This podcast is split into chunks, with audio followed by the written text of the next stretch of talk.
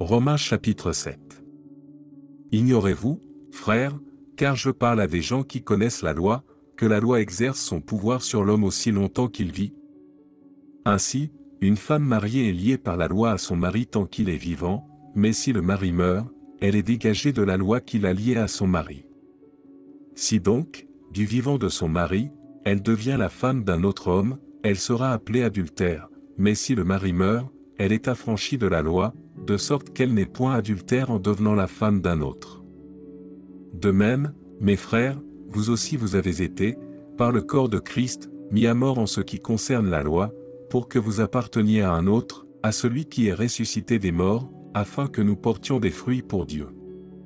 Car, lorsque nous étions dans la chair, les passions des péchés provoqués par la loi agissaient dans nos membres, de sorte que nous portions des fruits pour la mort.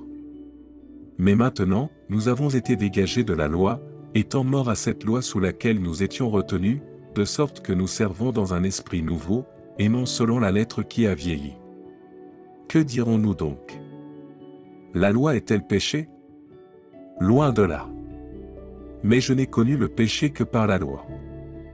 Car je n'aurais pas connu la convoitise, si la loi n'eût dit, tu ne convoiteras point.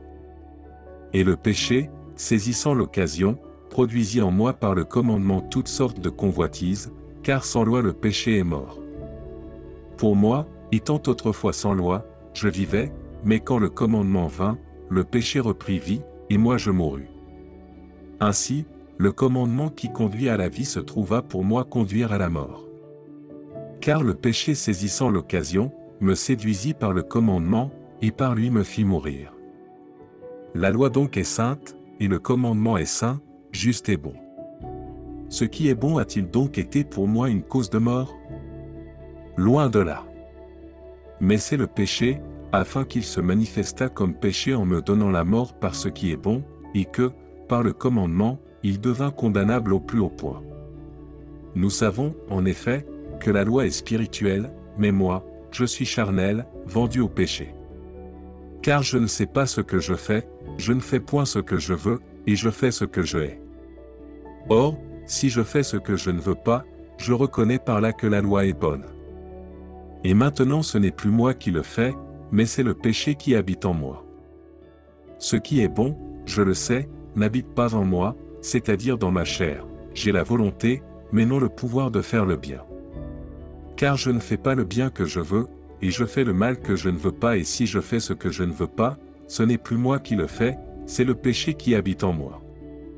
Je trouve donc en moi cette loi, quand je veux faire le bien, le mal est attaché à moi. Car je prends plaisir à la loi de Dieu, selon l'homme intérieur, mais je vois dans mes membres une autre loi, qui lutte contre la loi de mon entendement, et qui me rend captif de la loi du péché, qui est dans mes membres. Misérable que je suis! Qui me délivrera du corps de cette mort? Grâce soit rendue à Dieu par Jésus-Christ notre Seigneur. Ainsi donc, moi-même, je suis par l'entendement esclave de la loi de Dieu, et je suis par la chair esclave de la loi du péché.